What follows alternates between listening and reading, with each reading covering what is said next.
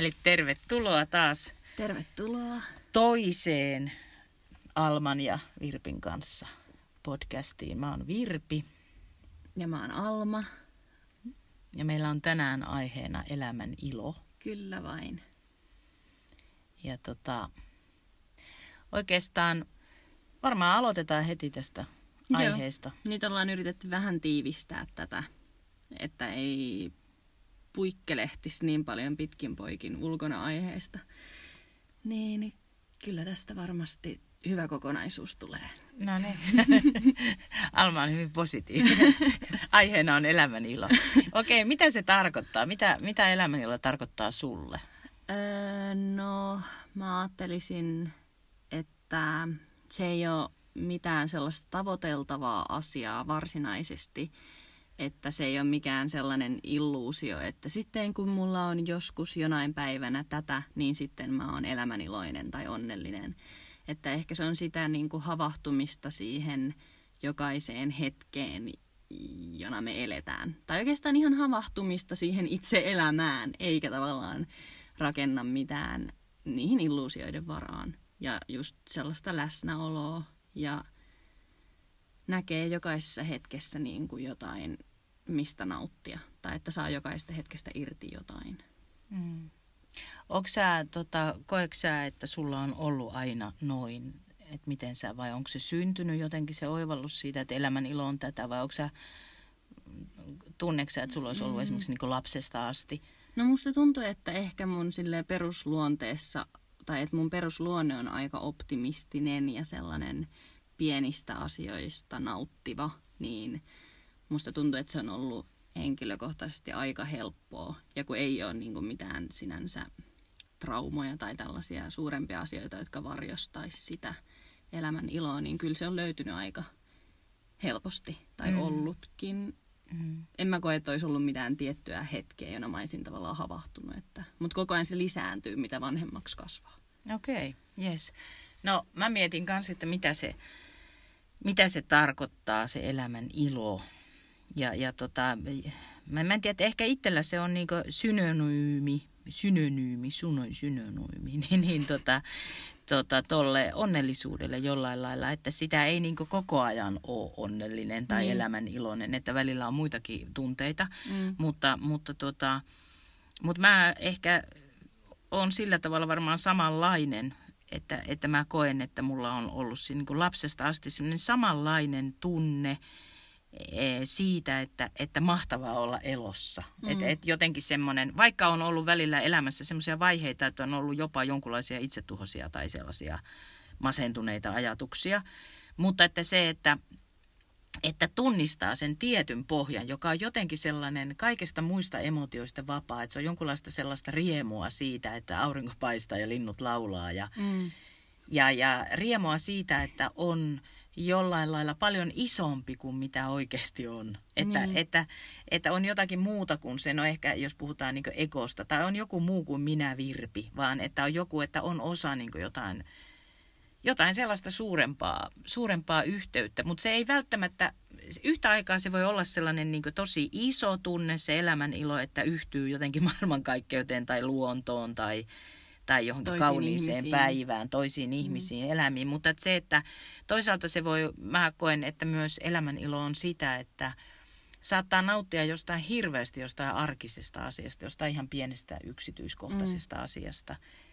Että, ja si, sitten, että niitä sellaisia pieniä yksityiskohtaisia asioita on jäänyt mieleen ö, omasta elämästä, myös lapsuudesta semmoisia, että mä muistan esimerkiksi, että mä tota, olin kesämökillä, joka on niin meidän, tai mun synnyin koti, sellainen pieni rintamamies mökki tuolla Yliissä Iijokivarressa, niin mä nukuin siellä yläkerrassa, olin ehkä joku 12-vuotias ja, ja tota, ehkä nuorempikin ja nukahtamassa. Ja oltiin siis vanhempien kanssa kesämökillä ja pikkuveljen kanssa. Ja mä muistan vaan sellaisen tunteen, että mä olin laittamassa silmiä kiinni. Ja mä muistan, missä asennossa mä olin siinä sängyssä. Mm. Ja mä yhtäkkiä vaan tajusin, jotenkin vaan se tunne, että mä oon ihan valtavan onnellinen. Mm. Et, ja semmoinen aivan arkinen hetki, että sä oot nukahtamassa ja sitten se on jäänyt mieleen Niin. sieltä lapsuudesta asti. Että tämmöisiä, tämmöisiä. Ja sitten mä miellän myös, että se elämänilo mulle tarkoittaa oikeastaan ollut tarkoittanut koko elämän ajan uteliaisuutta ja semmoista jonkunlaista tutkivaa asennetta, että on, on niin kiinnostunut, on kiinnostunut itsensä ulkopuolella olevista asioista. Toki myös mm. itsensä sisäpuolella olevista asioista, mutta se asenne on semmoinen niin utelias ja tutkiva. Mm. Joo. Kyllä mäkin voisin sanoa, että uteliaisuus niin kuin itsessään on tosi elämän iloa tuova asia, mutta sitten just niin kuin me puhuttiin tästä aikaisemmin, että sulla se on enemmän vaikka uusien asioiden kokeileminen ja niin kuin tällaiset konkreettiset asiat. Ja sille on tietenkin mullakin, mutta sitten myös sellainen tavallaan uteliaisuus siihen, että mitä tämän kaiken materiaalisen takana vähän niin kuin on. Kun tavallaan tuntee sen energiaa ja palaset vähän niin kuin kaikki tämän maapallon palaset vähän niin kuin loksahtelee paikoilleen, niin sitten ehkä uteliaisuus just sitä elämän energiaa kohtaan tai sitä sellaista suurempaa voimaa, joka saa näitä asioita tapahtua ja jonka takia me nyt ylipäänsä ollaan ihmisinä täällä maapallolla. Mm. Onko se niin henkistä uteliaisuutta? Niin, siis joo, joo kyllä varmasti. Miten, miten kuvaa jotenkin yksityiskohtaisesti, että minkälaista se on? Niin pystytkö sä kuvaa jonkun öö... kokemuksen, miten sä kuvaisit sitä? No,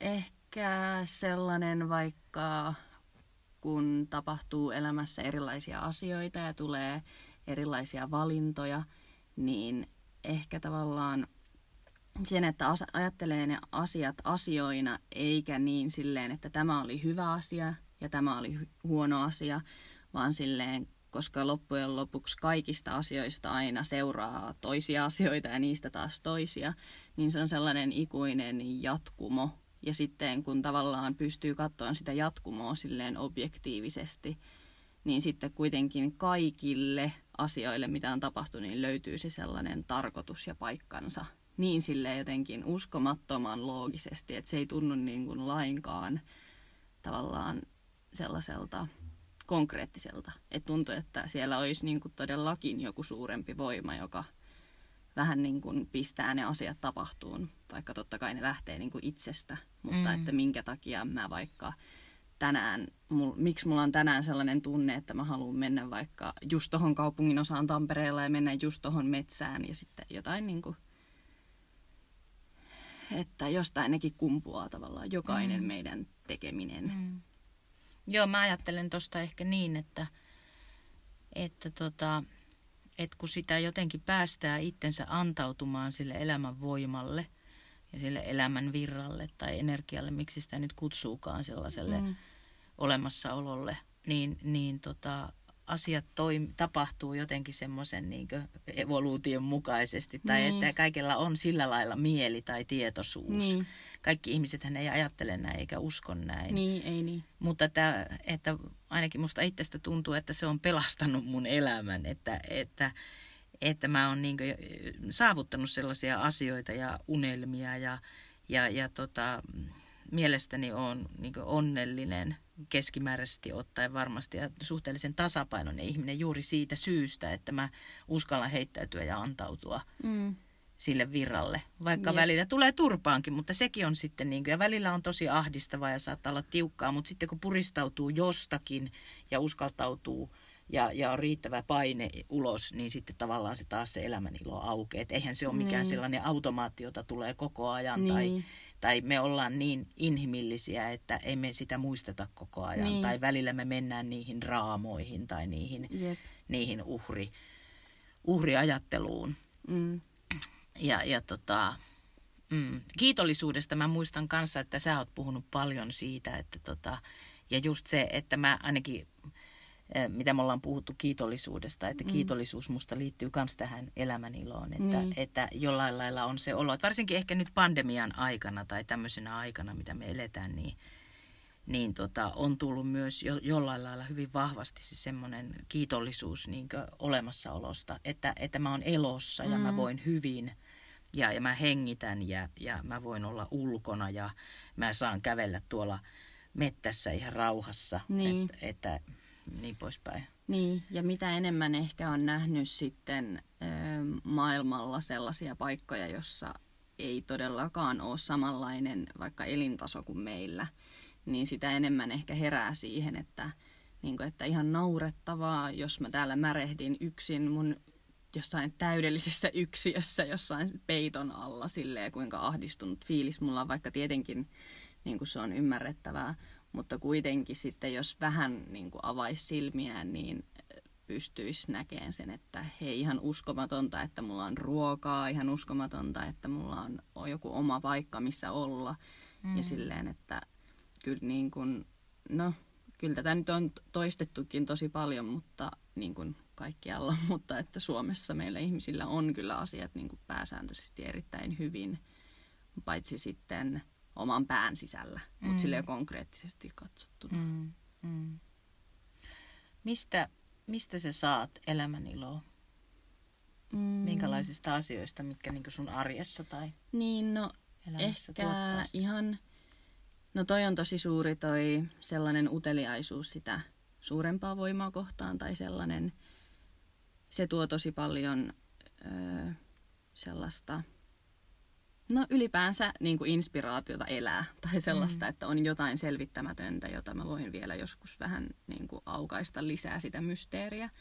Mutta sitten ihan konkreettisella tasolla niin tällaiset pienet arjen asiat, että just kun pystyy tavallaan ajattelemaan tosi optimistisesti asiat, niin pelkästään, jos mä nyt ajattelen, että mä lähden kohta täältä porukoilta kotiin ja sit siellä kotona, ai niin, mä oon kattonut yhtä tällaista hauskaa sarjaa, että aa, siitä on tullut uusi jakso. Vitsi, mä katon sen jakson sitten. Tavallaan, no tämäkin on vähän tällaista, että miettii mitä tulevaisuudessa on, mm. mutta sitten jos vähän miettii tolleen ihan lähitulevaisuuteen, niin, niin kun, tulee tosi paljon iloa jostain noin pienistäkin asioista. Tai siitä, että aamulla me herään ja on silleen, ei vitsi, kohta mä saan keittää aamukahvia. Mm. Niin sekin tuntuu tosi siistiltä. Ja ei vitsi, kohta mä näen mun kaveria. niin kuin, jotenkin pystyy vaan saamaan semmoista aitoa iloa tollasista vähän niin kuin itsestäänselvyyksistä. Mm. Niin se on kyllä hieno. Tai että onneksi mulla on se taito. Mm. Joo, mä tota, itse varmaan saan elämän iloa ehkä, ehkä no, toisista ihmisistä luonnosta ja just siitä mm. uteliaisuudesta kanssa. Ja, ja, ja se, että kun miettii ihan tuolta varhaislapsuudesta asti, niin, niin kyllä ne niin valot ja värit ja, ja, ja tota, luonnon muodot ja tuoksut ja mm. kaikki niin mikä on aistein havaittavaa. Se, että aistit jotenkin aukeaa siinä hetkessä, niin, niin ne on ollut sellaisia – voimakkaita elämän ilon tuojia. Ja sitten mä muistan, että kun ilmeisesti varhaislapsuudessa oli vähän haastetta, niin kuin oli, olin sairas ja usein ja vanhemmilla oli riitoja ja ei ollut ihan kaikki silleen strömsössä kuitenkaan, niin, niin tota, mä pakenin, kun mä, isä opetti mut viisivuotiaana lukemaan, niin lukemisen maailmaan. Mm. Ja mä sain ihan hirveästi iloa niin lukemisesta, että mä luin ihan niin valtavia määriä kirjoja ja sitten mä yhdistin kaksi asiaa, että kun mä niin pakenin ehkä sitä perhekuvioakin välillä niihin kirjoihin, niin mä pakenin myös luontoon. Ja sitten se mm. hienointa, mitä pystyi olemaan, oli se, että oli luonnossa lukemassa, että kiipes puuhun yeah. lukemaan tai, tai meni lukemaan jonnekin puron varrelle. Ja siksi mun, mun ehkä lempikirjoja lapsuudesta oli just kaikki tällaiset luontoon sijoittuvat, joku salainen puutarha, Burnettin kirja ja sitten Montgomeryn uh, Uuden kuun Emilian sarja, siis pieni runotyttö, jotka on täynnä sellaisia yksityiskohtia, miten niin luonnon havainnointi. Tämä varmaan liittyy mm. muuten siihen, mitä sä äsken sanoit siitä, että, että kun asiat ei ole hyvin eikä huonosti, mutta mm. sä vaan niin katsot, että miten ne on. Niin. niin se luonto opettaa sellaista, että sä, kun sä rupeat havainnoimaan luontoon, niin sä et keskity enää niihin omiin tunteisiin tai mm. omiin suruihin, pelkoihin, tai, tai sä et keskity niin kipuihin mm. tai, tai joihinkin omiin ihmissuhteisiin. Että mulle se luonto, ehkä luonnon havainnointi on ollut niin. sellainen niin todella elämän iloa antava voima. Joo, mulla on myös kyllä ihan toi sama. Ja sitten siellä luonnossa just ehkä helpottuu se, että pystyy antautumaan niille aisteille, jotka meille ihmisille on luotu. Eikä tavallaan jäädä niihin ajatuksiin, mm. just niin kuin sä sanoit. Mutta niin, jotenkin se on helpompaa katsoa. Tai jotenkin helppo löytää semmoinen oma paikkansa, jos menee johonkin metsään ja kattelee vaan, miten ne niin kuin kukat kukkii ja mehiläiset lentelee ja niin kuin miten se elämä täällä metsässäkin vaan koko ajan elää tai jotenkin Mm. niin kuin menee eteenpäin. Mm. Niin siellä on helppo, kuulu, niin kuin helppo tuntea kuuluvansa johonkin Kyllä. silleen merkityksellisesti. Joo. Ja mä mietin, että mikä sitä elämäniloa sitten estää. Estää sitten, että kun kuitenkin sehän on kauhean kuvaavaa, että me eletään nyt länsimaisessa yhteiskunnassa, jossa suurin, suurin tota, kuolinsyy ja sairastamisen syy on masentuneisuus Mm. ja stressi. Mm. Ja, ja sehän on niin tavallaan... Ja sehän, Suomessa on suurin itsemurha lukutilasto niin kuin Mm. Euroopassa mun Mm, mielestä. tai ainakin aika korkea. Mun Voi mielestä olla, että siis korkea. eniten, Okei, okay, joo. joo. Niin, niin, että sehän kertoo josta, että, että se on niin täysin ristiriidassa, niin mielenkiintoista Suomi. ö, sitähän Niin, ja se- maailman onnellisin maa. onnellisin maa. Että, että, että, niin kuin, tota, että mistä, mistä, mistä vinkkelistä sitä katsotaan, että katsotaanko sitä bruttokansantuotteen Niin. näkö, näkökulmasta vai... Vai, tota, Vai elämän ilon niin, näkökulmasta. niin, että voisiko se ollakin se, se bruttoelämänilo Niin. niin. näkökulma jotenkin laskee sillä tavalla, että kuinka onnellisia ihmiset on sitä, sitä kansan, kansan brutto, bruttokansantuotetta niin kuin onnellisuusmittarin kautta. Mm. Mutta että joo, niin mä mietin sitä, että mikä sitä estää. Mm. Ja, ja nyt mä luen siis sellaista kirjaa, yksi kirja, jota mä luen, mulla on monta kirjaa kesken, mutta Itkosen sellainen niin tylsyyden ydis, ylistys, semmoinen tietokirjailija, joka on kirjoittanut siitä, että miten ikävystyneisyys on luovuuden alku. Mm. Ja, ja silloin aika tiukkaa tilastoa siinä se, että kuinka paljon esimerkiksi niin länsimaissa ihmiset käyttää niin somea ja kaikkea tällaisia, että ne on koko ajan jotenkin sellaisten härpäkkeiden vaikutuspiirissä, että koko ajan pitää, että pitää paeta sitä ikävystyneisyyttä, että mm. ei tule tyhjää hetkeä, vaan että ihmiset addiktoituu siihen puhelimeen tai kännykkään, siis tietokoneeseen, tai siihen, että niiden pitää koko ajan tavata joitain, että ne ei kestä hetkeäkään niin kuin sille, että ne vaan olisi itsensä kanssa. Mm. Ja, ja tämä on mun mielestä kiinnostavaa, koska, koska mun mielestä se, että sä oot, it, pystyt olemaan jotenkin itses kanssa, on sen elämän ilon niin lähtökohta. Mm. Mutta, mutta tokihan, totta kai mä sitä sano, etteikö nyt, mehän tässä tehdään podcastia, että tämähän on aivan kaksinaismoralistista, että, että tota, jota jaetaan jossain somessa. niin, mutta että se, että, että että niin tiedostaa se, että kuinka paljon, että, että kannattaisi välillä olla vaan niin. just siellä luonnossa. Tämä tuli siitä luontoajatuksesta, mm. että, että voisi havainnoida asioita. Mm. Ja havainnoida vaikka sitä, että okei, mulla on paha olo nyt ja sitten mä niin. vaan havainnoin sitä. Ja voihan sitä niin kuin tavallaan sosiaalistakin mediaa selata niin, kuin niin monta vuotta ja niin monta iltaa ja päivää putkeen, kun sitten jonain päivänä on silleen, että on kyllä helvetin tylsää. Mm. tai niin kuin, ja sitten alkaa tavallaan etsiä jotain muita mielekkäitä asioita, jotka vähän veisi sitä pois tylsyyttä. Mutta mm. kyllä on huomaa, että jos on yksin kotona, niin helposti tulee nopeastikin sellainen, ei vitsi, mulla on tylsää, vitsi, pitäisikö mennä katsoa jotain kaveria tai jotain, katsoa jotain sarjaa tai turruttaa näitä aisteja jollain muulla tavalla.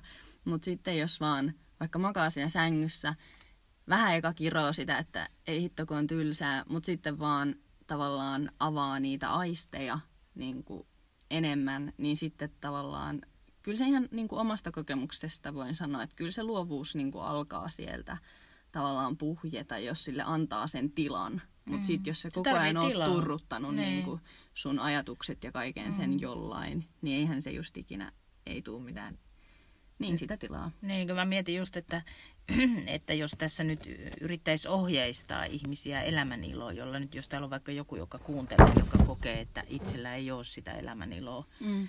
niin voisiko yksi ohje olla se, että, että uskaltaisi niin antaa tilaa. Niin. Että ei koko ajan tavallaan suorita tai tee jotain, vaan että voisi olla vaan tai mennä mm. vaan ja havainnoida. Että vaikka tehdä havainnointipäiväkirja. Mulla on yksi ystävä, joka rakastaa sitä, että se havainnoi päivittäin. Silloin luontopäiväkirja se havainnoi mm. omassa pihassaan lintuja ja, ja kaikkea. Ja se tuottaa valtavaa iloa hänelle se niin havainnointi. Mm. Ja, ja se havainnointihan auttaa meitä, niin kuin hänelläkin on niin raskas työ, niin auttaa myös siitä sellaisesta irti sellaisesta, että ollaan jotenkin vahvasti niin. emotioiden kanssa tekemisissä. Ja just tuohon, että havaitsee myös tavallaan oman kehonsa ja miltä vaikka jokaisessa sun kehon osassa tuntuu, miltä sun iso varvas, vasem iso varmas, varvas tuntuu tällä hetkellä tässä asennossa, missä sun keho on. ja havaitsee niitä ajatuksia, joita sun päähän tulee ja niin kun, kattelee vähän niin kuin seuraa vierestä mm. tätä meininkiä myös, vaikka niin kuin kurkkaisi sinne oman päänkin sisälle. Että ei ota vähän niin kuin liian vakavasti oikeastaan mitään. Mm. Tai silleen, mm. mun mielestä se on aika tärkeää, että oppisi niin kuin rennosti ottaa kaikki asiat, mitä elämässä tulee vastaan ja nauraan itsellensäkin ja vaikka kuinka esittää tällaista empaattista ja kilttiä ihmistä, jolla on filosofisia pohdintoja, niin tavallaan nauraa niin kuin sillekin, että mm. mitä mä nyt luulen olevani tavallaan, mm. että niin kuin, mm. Ja kyllä mäkin mm. niin kuin, ajattelen, että mä oon tosi positiivinen ja optimistinen, mutta en mä niin kuin, myöskään, kun nyt on paljon ollut keskustelua somessa tai jossain muissa tai ylipäätään medioissa siitä, että miten vahingollista voi olla myös sellainen yltiöpositiivisuus. Niin. Että onhan siis semmoinenkin, että onhan niin missä tahansa lajissa yltiönegatiivisuus tai positiivisuus voidaan mennä niin överiksi niin. äärimmäisyyteen. Niin. Ja mä luulen, että tämmöisessä niin, niin sanotussa henkisessäkin maailmassa on paljon ihmisiä, jotka pakenee niin sitä arkipäivää ja todellisuutta ja, ja, ja ja tota, yhteiskuntaa ja kaikkea ja traumoja. Niin kuin, traumoja, kaikkea sellaisia asioita, mitä ei ehkä uskalletakaan kohdata, niin paetaankin siihen ikään kuin siihen henkiseen niin. elämän iloon ja, ja nähdään Jep. niitä kaikkea ihania enkeleitä joka paikassa. En mä väitä, etteikö niitä olisi, mutta se, että, että tavallaan se, että se, tai voi myös ajatella näin, että jokainen tulkoon uskossaan autuaksi, että kaikilla, kaikki ihmiset saa totta kai ajatella, miten ne haluaa, niin. mutta että jotenkin se, että että ei tulisi sellaisia niin isoja ongelmia välttämättä, semmoisia suuria haasteita elämässä, jos se mieli olisi jotenkin joustavampi, ettei se valitse niin. vaan niin yhtä, mm. että tämä on totuus, tai nämä enkelit, tai tämä uskonto, tai tämä, tämä tiede, tai tämä, tämä tota, joku, tämä tota, mielipide, mielipide tämä puolue. Tai, tai tämä puolue, niin, mm. tai, tai tämä, tämä tota, tällainen, mikä se on tämän tämmöinen skeptisismi että, tai joku. Ja, ja sitten mä myös niin jotenkin ajattelen sitä, että sellaiset ihmiset, jotka on kauhean pessimistisiä ja kauhean tota, kyynisiä, niin se on myös ansa. Ja, mm. ja siellä ansana on usein se sellainen niin uhrius, että, että on kohdeltu kaltoin ja ihmiskunta on perseestä. Ja mä en, mäkin tunnen välillä tälleen. Niin, että tietenkin, mä, joo. Että varsinkin ympäristöasioissa, niin mulla tulee ihan hirveästi välillä sellaisia oloja niin kuin myös tästä pandemiasta, että mm. eikö tämä nyt ihan oikein, että, että joo, että tämmöinen tyhmä laji voi lähteä täältä, mm. täältä planeetalta, kun tämä vaan tuhoaa kaikki muut. Mm. Että, että niitä on, mutta siitä huolimatta on se elämän ilo ja siitä niin. huolimatta uskoo ja haluaa jotenkin. Jep. Ja että se, mennä eteenpäin. se elämänilo tai onnellisuus ei ole just mikään asia, jota sun tarvitsisi puskea eteenpäin tai koko ajan tuoda esille niin kuin muille ihmisille. Silleen, ai vitsi, mä oon niin onnellinen, oi ihanaa, linnut laulaa. Ja tavallaan, niin kuin, että sekin on vähän sellaista, kyllä siitä no, tosi nopeasti näkee, että onko toi nyt täysin vilpitöntä sellaista, koska jos sä tunnet sellaista autua, aut, autuasta rauhaa sun sisällä, niin ei sitä välttämättä tarvi niin kuin tuoda kenellekään tai mitenkään ilmi, että se on vaan niin kuin totta kai voi antaa vinkkejä niin kuin toisille ihmisille, jos kysy, joku kysyy apua tai muuta, mutta hmm. silleen, että kun sekään ei ole just se asia, mitä pakottamalla saavuttaa tai että jonka saavuttaa, jos joogaa joka päivä puolitoista tuntia tätä tiettyä joogalajia tai jos syö joka päivä vihersmoothien tai jos joka päivä kävelee viisi kilometriä metsässä. Ei sekään välttämättä niin kuin tuo sitä elämän iloa sulle, jos sä mm. tavallaan rakennat sen elämän ilon jonkun tuollaisen ulkoisen asian varaan. Mm, kyllä. Mutta jotenkin huvittavaa, että kirjastot on täynnä tällaisia. Niin. Näin saat elämän iloa, niin. menestystä ja vaikutusvaltaa kirjoja. Jep. Ja niin, niillähän on valtava niin kuin, tota, kyllä niillä... kate varmaan. Ja onhan niistä varmaan apua. Niin, kyllä osittain. niissä on paljon mm. asiaa, mutta sitten varmaan monet ihmiset ehkä ottaa sen vähän silleen turhan vakavasti. Mm. Tai että tämä on nyt se ratkaisu tähän pahaan oloon, jota minun sisällä on. Mm. Niin ei sekään sitten kuitenkaan mm. päätä sitä, vaikka sä lukisit sen Eckhart Tollen läsnäolon voiman loppuun. Mm, kyllä. Mä tota tein ö, kolme vuotta sitten onko siitä jo kolme vuotta, niin, niin väittelin läsnäolosta, että keräsin semmoisen 4-600 riippuen tulkinnoista, niin tota, niin, niin ihmisten tarinoita, miten ne on kokenut läsnäolon tässä hetkessä olemisen ja miten se vaikuttaa luovuuteen, niin siinä, siinä aineistossa oli tosi paljon tämmöisiä tässä hetkessä olemisen elämän ilonkuvauksia. Mm. Et jotenkin, ja se, siihen liittyy aina se, että se ihminen menetti jotenkin sen, että kuka minä olen. Mm. Vaan se jollain lailla myös usein sulautui siihen ympäristöön. Ja sitten niin. se oli niin se ympäristö, että se aisti. Ja varsinkin luontokokemuksia oli tosi paljon. Ja se, että aisti sen, että pisara tipahtaa tai näki niin erilaiset kuviot lehden pinnalla tai, tai tunsi tuulen niin omassa kehossaan ja tunsi tuoksun ja koki, mm. että se luonto hyväksyi sinutta, että sä olit osa sitä. Tai ne oli tosi vahvoja. Mm. Ja sitten mulla on jäänyt mieleen esimerkiksi sellainen, sellainen yksi tarina, minkä sellainen entinen huumausaineiden käyttäjä, nuori nainen, oli sitten ollut kuivilla joitakin kuukausia ja, ja meni tota, oli odottamassa bussia ja näki sitten siinä, siinä tota bussikatoksen siinä sellaisessa lasissa tai muovissa, niin siinä mm. oli tullut pakkasesta niitä sellaisia kiteitä, sellaisia kukkia, mm. miksi niitä kutsutaan, kuuran kukkia. Mm. Ja, ja se oli tuijottanut niitä kukkia ja sitten se oli yhtäkkiä tullut semmoinen valtava kiitollisuus ja semmoinen onni, että onko maailma ollut aina näin kaunis. Mm. Että mä en ole huomannut, että maailma on näin kaunis. Jep. Ja tämä on ehkä se kokemus, mikä mä ajattelen mm. elämän ilosta, että välillä kun on vaikeaa tai aina niin ei ole helppo, aina ei ole se elämän ilo, niin mm. yhtäkkiä tuleekin se jostain. Niin. Että kun sä havainnoit jotain yksityiskohtaa, että vaikka jotain hemmetti käden sijaa tai niin. varjoa tai jotain, niin yhtäkkiä sä huomaat, Jep, että on kaunis. söpön koiran kadulla ja sitten teillä tulee joku connection ja sitten sä oot silleen, ai niin, nämä eläimetkin on täällä tai jotenkin. Ehkä kun se siitä tiedostamisesta siirtyy siihen sisäistämiseen, koska mm. onhan se täysin eri, että sä voit jaella ties mitä ohjeita tuolla toisille ihmisille, mutta se niin kuin, mi, mitä sä sitten tunnet, että tunneksä niitä asioita todellisuudessa sun sisimmässäsi mm. vai puhuksä vaan niitä, niin siinä on kyllä iso ero. Kyllä. Ja sitten on just hyvä muistaa vielä se, mitä ei välttämättä itsekään muista aina, niin kuin että siihen vaikka olisi onnellinen tai elämäniloinen, niin se ei just poissulje niitä NS-negatiivisia fiiliksiä, että, että jos itkettää niin, tai suututtaa, niin kaikki tämä on kuitenkin täysin inhimillistä, mutta sitten se ehkä, että miten ottaa ne tunteet vastaan ja miten, niin kun, jos on tosi surullinen fiilis, niin mitä tukea tavallaan antaa siinä tilanteessa itsellensä, mm. niin se on tosi olennaista, eikä yritä työntää sitä sille, ei, mutta mulla on kaikki asiat hyvin, että tuolla on ihmisiä, joilla on paljon huonommin asiat, niin että mä oon ihan onnellinen, niin ei sekään niin kuin auta mm. loppupeleissä. Mm.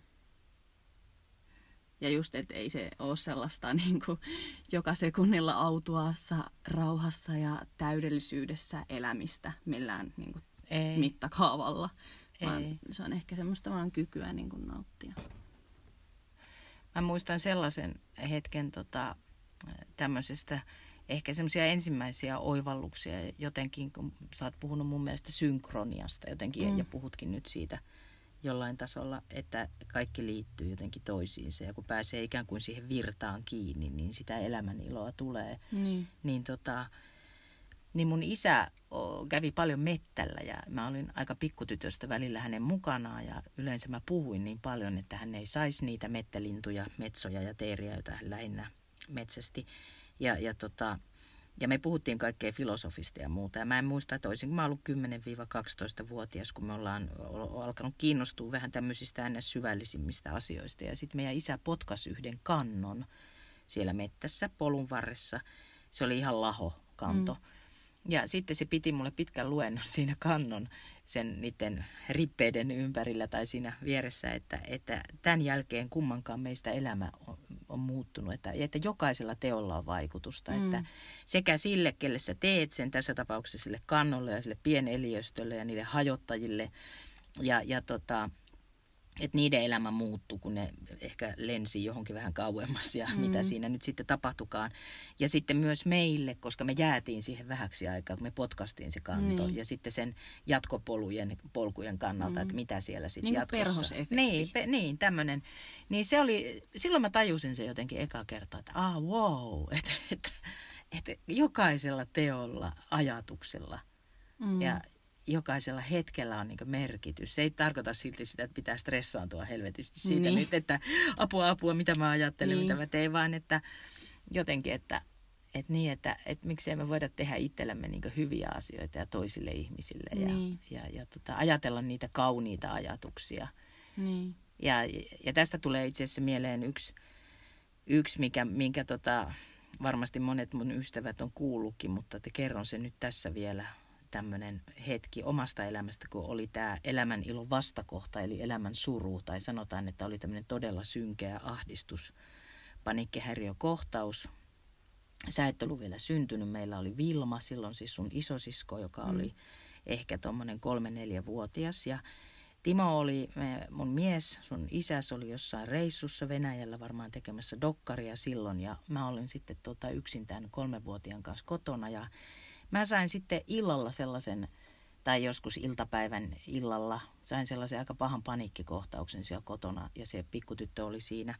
Ja tota, mä menin eteiseen, kun mulla alkoi sydän hakata ihan hirveästi. Mä ahdistuin valtavasti ja yhtäkkiä koko maailman pahuus vyöry siihen tilanteeseen ja mä konttasin siellä lattialla, kun mä olin ihan varma, että mä kuolen, että mä saan mm. sydänkohtauksen, niin mä konttasin sitten siihen ulko-ovelle silleen, että mä pystyn niin avaamaan sen oven, että, että tota, jos mä kuolen tai pyörryn, mm. niin, niin, niin Vilma pääsee sitten käytävään. Yeah.